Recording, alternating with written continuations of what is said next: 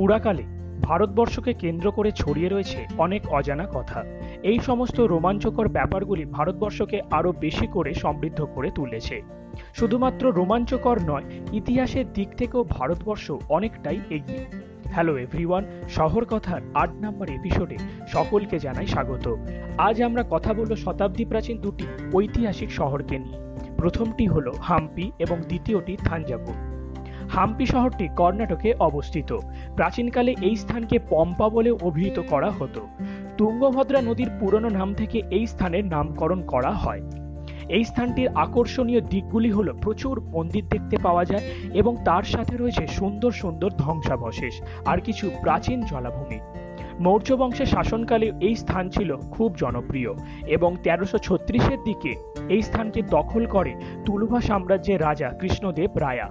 প্রাচীনকালে বিজয়নগরের রাজধানী ছিল এই হাম্পি। রামায়ণের সঙ্গেও এই স্থানের যোগসূত্র রয়েছে। বলা হয় রাম এবং লক্ষণ এই জায়গাকে বানর জাতির জায়গা হিসেবে শনাক্ত করেছিলেন। মহাদেব এই স্থানের হেমাকুটা পাহাড়ে বিরাজ করতেন।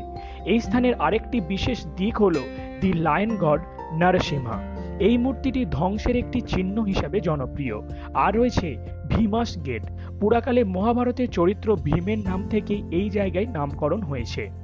বলা হয়ে থাকে দ্রৌপদীর জন্য সুগন্ধ ফুল আনতে এসে অনেকেই আটকে পড়েন এখানে, কারণ দুটি রাক্ষসরূপী মানুষ এই ফুলগুলিকে পাহারা দিতেন। এবং ভীম এই ঘটনা জানতে পেরে এখানে আসেন এবং রাক্ষসদের বধ করে দ্রৌপদীর জন্য এই ফুল নিয়ে যান। বর্তমানে এই স্থানকে ওয়ার্ল্ড হেরিটেজ সাইট হিসেবে গণ্য করা হয়।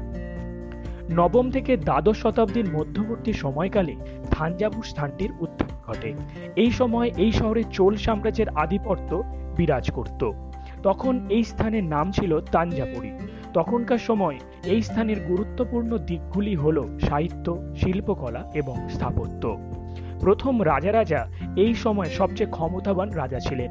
তার সময় এই স্থানে রাজ রাজেশ্বর মন্দিরের উত্থান ঘটে। ত্রয়োদশ শতকে রাজা আলাউদ্দিন খিলজি এই স্থান দখল করেন এবং তার একশো বছর পরে এই স্থানে দায়িত্ব লাভ করে বিজয়নগরের নায়ক সাম্রাজ্য।